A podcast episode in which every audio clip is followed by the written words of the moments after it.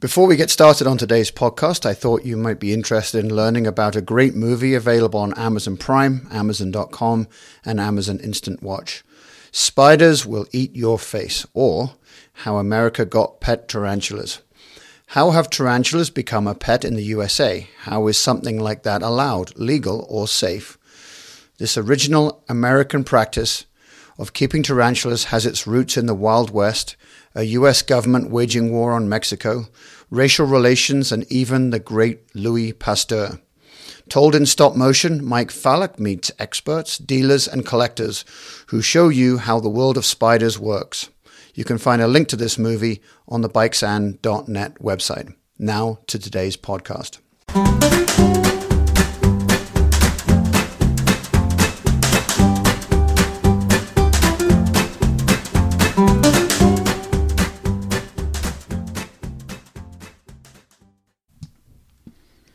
Welcome to the Bikes and podcast. You may not be surprised to learn that this is a podcast about bicycles. If you're on the hunt for people talking about the Tour de France or the latest shock technology, however, you are in the wrong place, although we rather hope you stick around.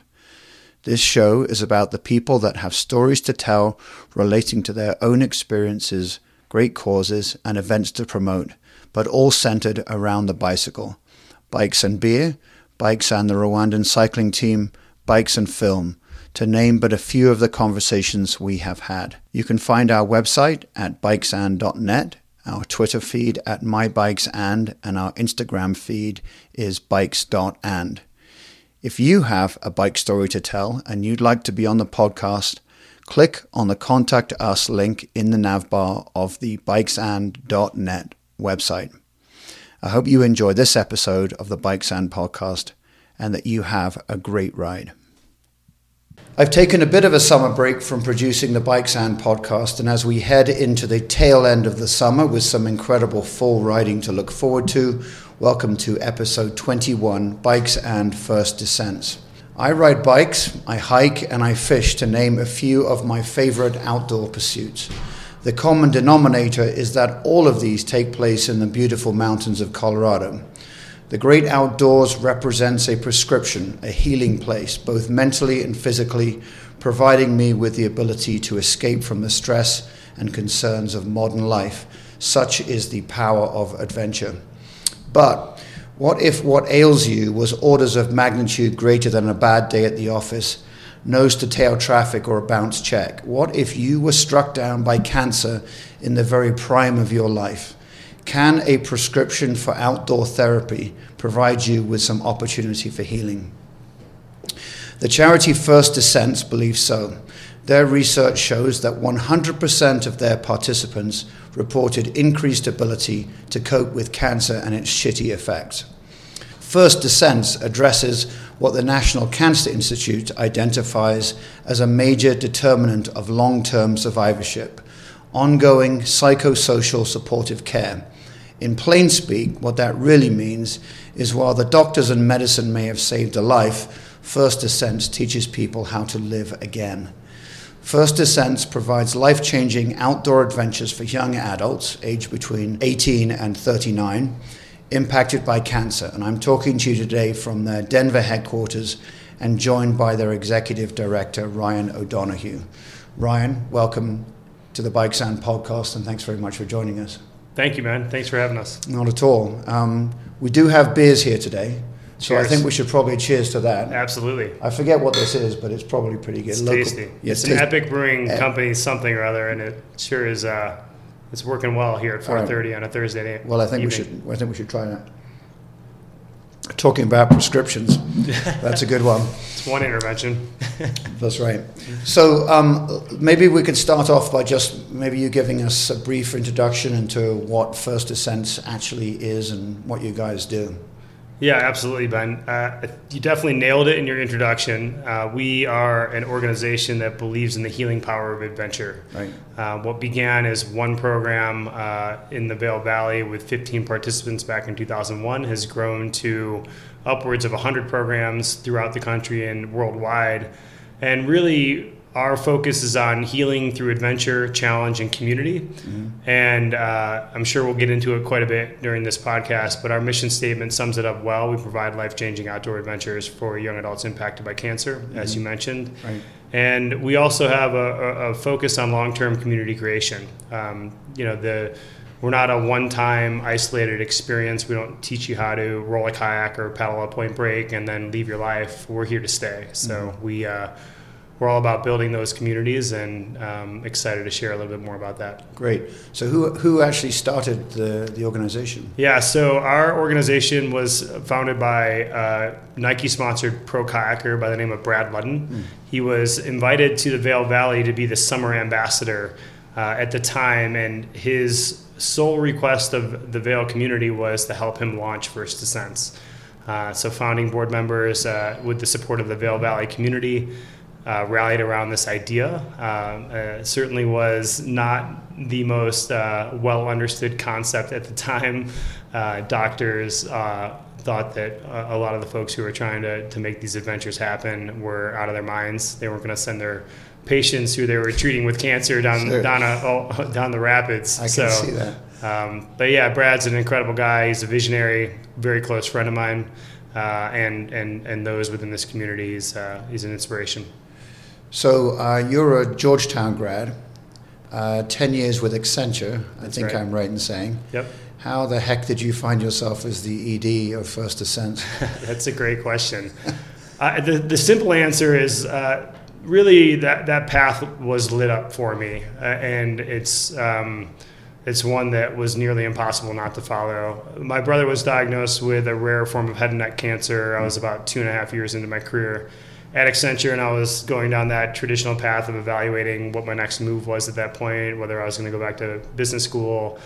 And rather than uh, focusing on myself and my career development, I really turned my focus to my family, to my brother, um, together, we realized that um, we could help a lot of other people in, in what we learned, what he was going through. So um, it's a bit of a longer story, but he was a, a he was a at, at youth education. Uh, he was an at youth risk education yep. in Cleveland, Ohio, very underfunded. Mm-hmm. As a result, he had some basic level insurance to cover uh, his his he was a coach at a, a local wrestling program. Uh, and so when he was diagnosed with cancer, we realized very quickly that the insurance that he had was not going to cover a lot of the, the treatments that were going to be required. And so we rallied the local community. Uh, they came out of the woodwork to show their support for my brother and for our family.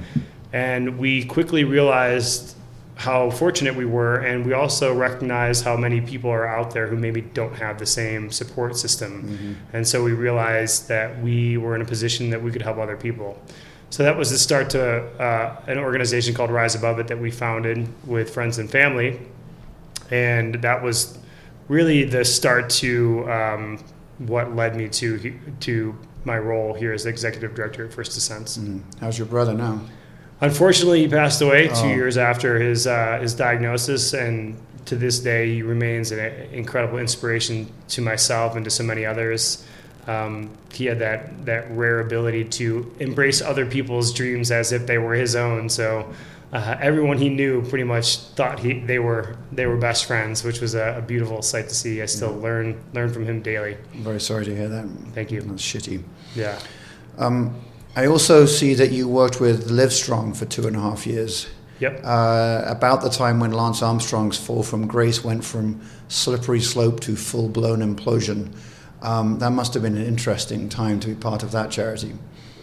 That sums it up pretty well. Uh, you know, Livestrong is, is an incredible organization Absolutely. with such a meaningful mission, and they had helped us when my brother was down the path of looking for clinical trials and really trying to find a life-saving therapy and so my loyalty is very strong to the to the foundation. The, the timing was definitely challenging. Uh, I was really there to to really help advance the mission of uh, the Livestrong Foundation, and unfortunately, the focus for so many was mm-hmm. just on the story. Mm-hmm. And uh, personally, in my opinion, it's that all of that's just secondary to helping people who are going through difficult times. And so, in terms of uh, you know the legacy that that organization has left in the cancer community it's it's incredible and I'm proud to have met some of the most talented people uh, of my life working there at that organization while I was there. Um, I did invite Lance Armstrong to be on the Bikes and podcast, um, and his agent turned me down. Um, but I will throw. Well, I'll, shoot an email to Higgs see if he might. Uh... there we go. I'm going to throw this out there, Lance. Anytime, any place, anywhere.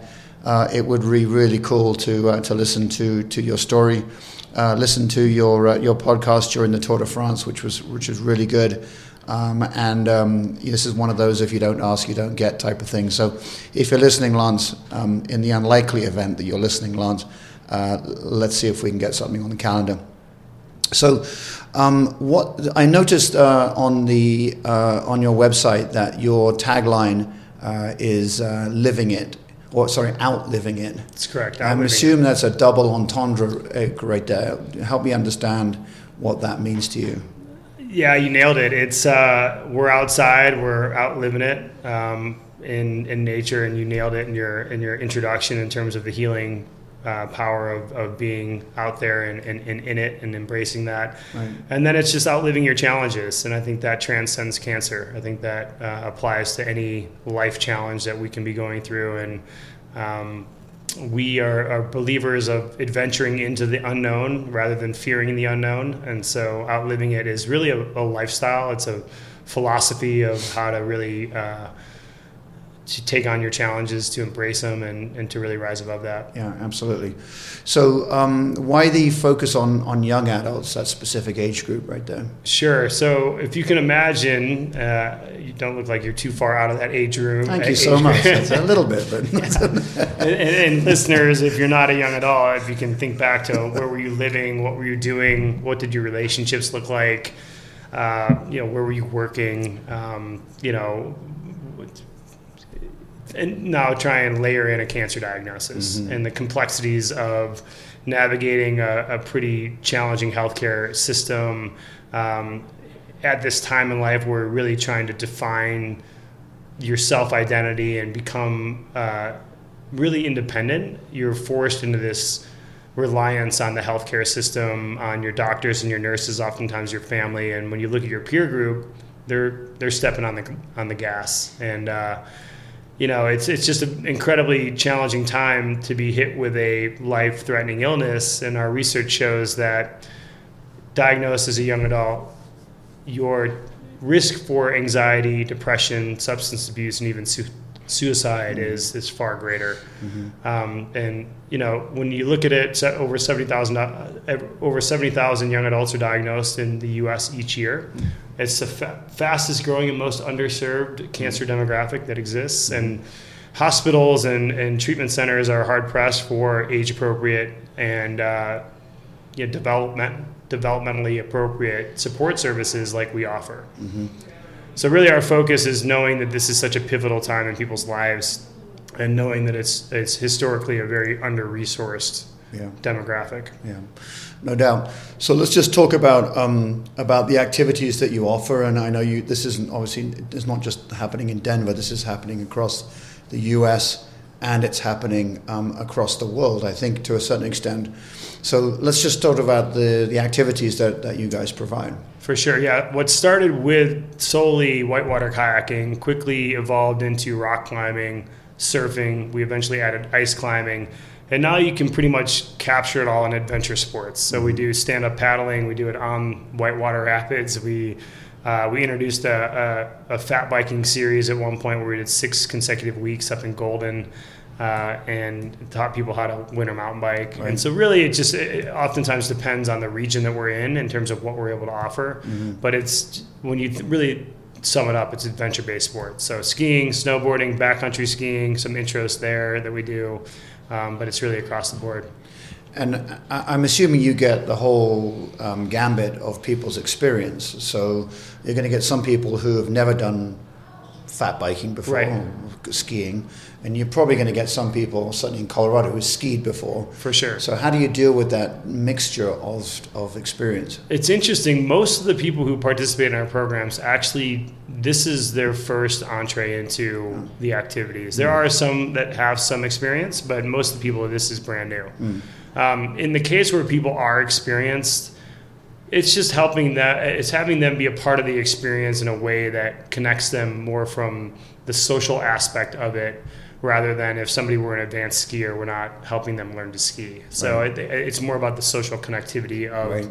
the peer group than it is so much the activity Yeah, and I, and I'm I'm going to guess. You know, this is sounds this is a terrible thing to ask, but I'm I'm going to assume that you know some people have a clean bill of health. mm-hmm. Uh, some people may have just been diagnosed. Some people That's right. maybe have disabilities as a result of their cancer. So how how is that? How do you deal with that? we have an incredible uh, staff uh, out there leading the experiences, committed volunteers who are uh, fantastic, and we cater to regardless what the, the situation is. We cater to uh, whether you're in active treatment, whether you've been cancer free for five years, whether you're an amputee. We've uh, we've taken a gentleman who was uh, blind, unfortunately, as a result of his cancer and his treatment, uh, whitewater kayaking, and he was in his own hard shell kayak with uh, safety support surrounding him that entire time. So we're very adaptable when it comes to delivering these experiences. So um, while oftentimes whitewater kayaking or rock climbing or ice climbing can seem intimidating, Right. We we've uh, demonstrated the ability over time to really make these sports accessible for those who are absolutely brand new and who have uh, unfortunately um, experienced some some challenges uh, physically surrounding their diagnosis and their treatment. Right. Absolutely. Uh, you mentioned volunteers. I'm going to guess they play a major part in Huge. your story, Absolutely. as they do in most uh, non-for-profits. So, how do how do what how does that work? Well, we have incredible volunteer opportunities. Uh, we rely on over 200 volunteers per year to help deliver our experience. Uh, in the week long setting, we have general support volunteers, a need for them on every program. You can think of this as basically a dish bitch or somebody who's really kind of keeping the camp clean and helping pack lunches and keeping the kitchen clean. Yeah. Um, we have uh, a photographer and a videographer at every program. We also have a medical volunteer at every program, Right. with, uh, which is an EMT minimum uh, in terms of what their requirement is. So certainly encourage people to volunteer. It's very easy to find on our website, which will get you that information towards the end of this podcast. But um, yeah, volunteers are a huge, huge part of our community. Uh, and and very much help us execute and, and deliver against our mission. Um, I, I use the word prescription in my introduction. Do you ever get doctors prescribing going to First Descent? Believe it or not, I wouldn't call it a, a traditional prescription, Sure. but it, it, certainly is highly encouraged from a lot of our medical partners throughout the country. So, you know, our, our two number one sources of ref- referral, one and two, essentially are our word of mouth and then the medical community. So, doctors, nurses, physicians, social workers are referring First Descents to the patients who are being treated at their at their centers. So, um, we yeah, down the road, we think that that's a, a- actually a very viable thing. We believe that what we offer is a very similar to a prescribed intervention in terms of helping people um, return to wellness. Yeah. Uh, Julia Day, if you're listening to this, that was a reference to your amazing uh, uh, description of uh, prescribing at the outdoors um, by a doctor. Um, I can't claim that all for myself. Julia, you'll know exactly who you are. And anyone who knows Julia will know exactly what I'm talking about. So, um, some great stories, Ryan. Can you share any like great success stories with us? Like, give us some of the some of these success stories. yeah, there's there's definitely a handful. in I bet history. it's every single time. you Yeah. I mean, there are so many. Really, every individual who comes to our program is the success story in, their, in themselves, just in terms of their courage and their resilience. But, you know, of course, pulling off that first camp, it's hysterical. I wasn't with the organization at the time, but when I hear Brad and our, our founding board members and some of the founding staff members talk about that experience, it's just, it, was. Uh, very much, uh, you know, uh, they were off road in, in a big way, doing this, kind of paving the way, and uh, so that that certainly was a huge success story. I think Um, some of the other ones that come to mind is more recently through the learnings of our Stanford research effort that we had done back in 2012. We learned about the importance of not only providing these life changing experiences, but to really focus on remaining in people's lives right? We don't want people slipping into those previously identified distress levels. We want to make them feel like this is their community, this is their place of belonging. And so we launched uh, what is affectionately referred to as our FD Tributaries program, which are our local adventure communities now in 15 cities around the country. So mm-hmm. the launch of that here in Colorado back in 2013, um, I think is, is a huge success story. And just in the theme of being on the Bikes and podcast, mm-hmm. one of the really cool success stories of all places is down in Orlando, Florida which we have a local adventure community that was uh, inspired by some of our participants down there. And one of our most successful events annually now is a Bike the Keys event. Fantastic. Which is it's incredible. It's 100 miles over two days. Uh, granted, it's not tons of elevation and climbing. I'm good with that, by the way. It's a big rolling party. It's a great time, and they raise uh, a really meaningful uh, um, sum of money to help support all the local activities that are happening in the area.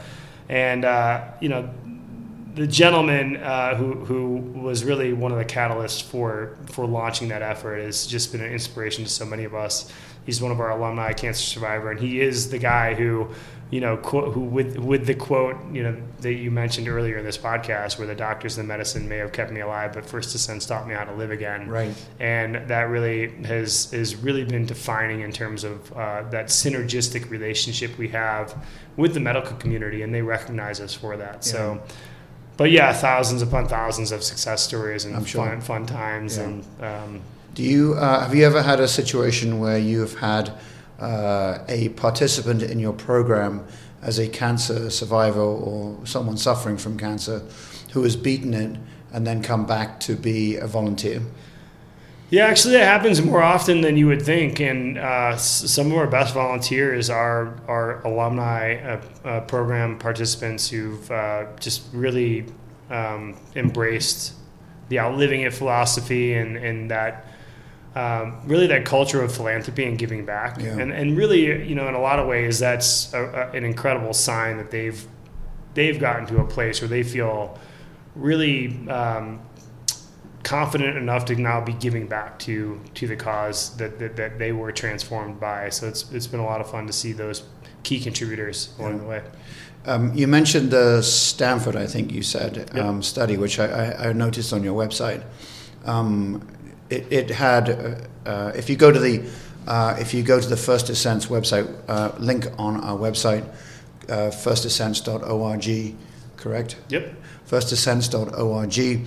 Um, and um, there is a great infographic on, on that website which is relating to that study. Yep. Um, so I think being part of a not for profit myself, the measurement of success is important how are you how are you measuring success? How do you how do you justify that? That's a great question. So we're really very committed to the ongoing program measurement and evaluation right. aspects of, of our work. And we've now done two externally led research efforts. The first one with stanford back in 2012 which right. led to the launch of our local adventure communities and our tributaries program. Mm. uh, and the more recent one with, was with the university of michigan. Uh, we conducted that throughout the year in 2016 um, the first study was published in the Stanford study was published in the Journal for Psychosocial Oncology. This more recent one was just published in the uh, uh, Supportive Care Cancer publication.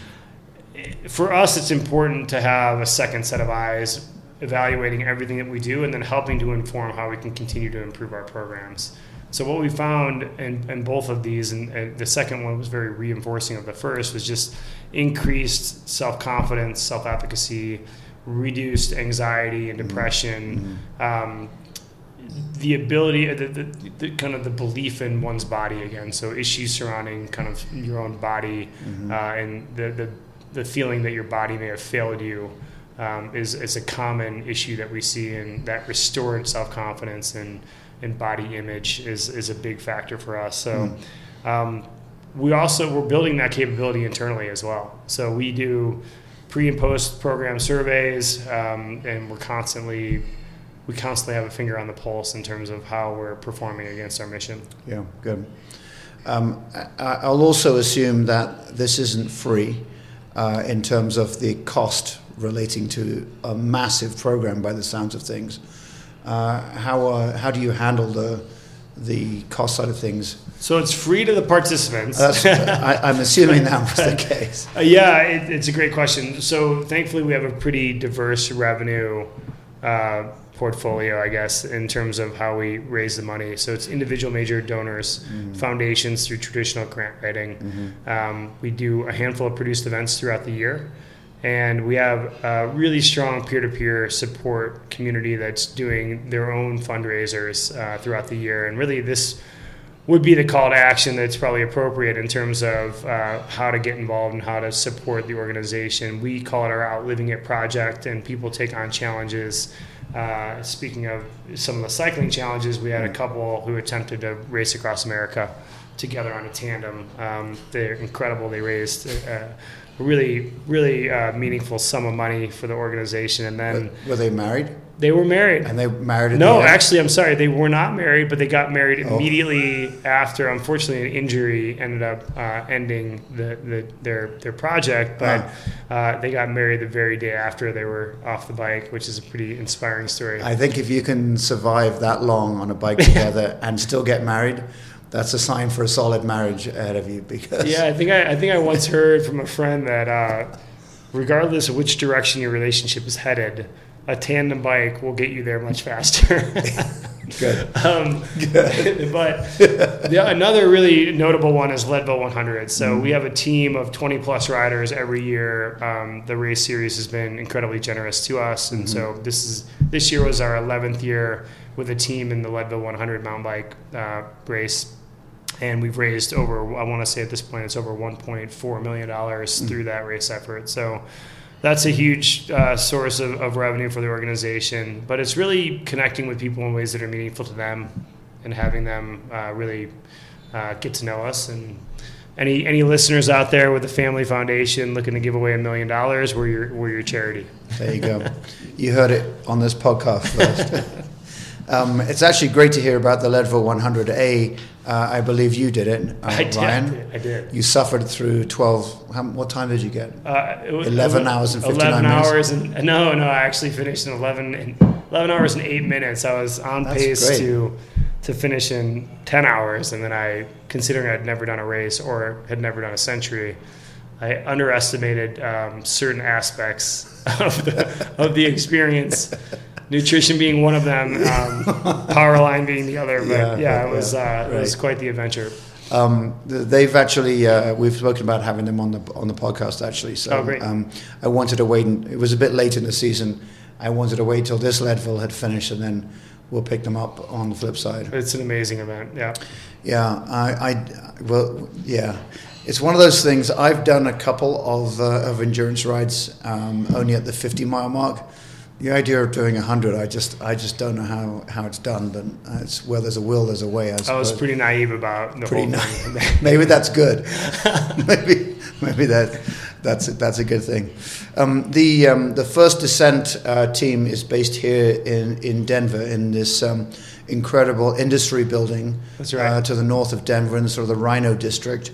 Um, and I presume this is RiNo. This is. Yeah. Yeah. Um, uh, how many employees support this uh, this organization? So we're currently 17 full time. We're about to post two new full time positions. Okay, good. Those will be coming out on the website here soon. Yep. Um, roughly 30 seasonal contractors, uh, which includes our chef. Nutrition is a huge part of what we do. Mm. We have a chef program where there's a chef and a sous chef on every week long program that we right. offer. Right. Uh, and then we have, uh, as I mentioned, tremendous volunteers each year that help us execute um, the work of the, the organization. And we're thankful to have amazing community partners throughout um, that help us produce events and help us with website development. Um, we just relaunched a new website, so take a look at that. It's beautiful. Um, yep. But yeah, we we're looking to grow, and so talented people, talented people who are interested in our work, we certainly encourage them to reach out, and mm-hmm. we want to get to know you. So let's talk about reaching out. So how do people get in contact with you? you mentioned the website. That's a great way to, to learn more about the organization and connect with us on Facebook, Instagram, Twitter, whatever it is your preference. Right. So that's First Descents, uh, First F I R S T Descents D E S C E N T S dot org.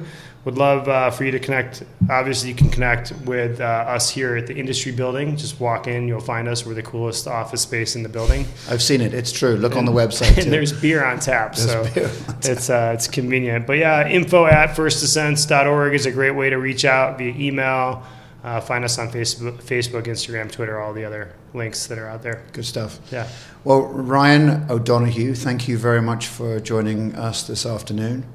Um, what you guys do is is tremendous. Um, uh, I've spoken to a number of, of organizations that just make a shitty thing better, and that's exactly what you're doing. So thank you for doing that. We thank you, appreciate it. All Appreciate right. you having me on. Okay, not at all. And thanks for the beers. You bet. All right, even though they were free. Yeah, cheers. Just before we end today's podcast, don't forget to check out the movie Spiders Will Eat Your Face, available on Amazon Prime, Amazon.com, and Amazon Instant Watch.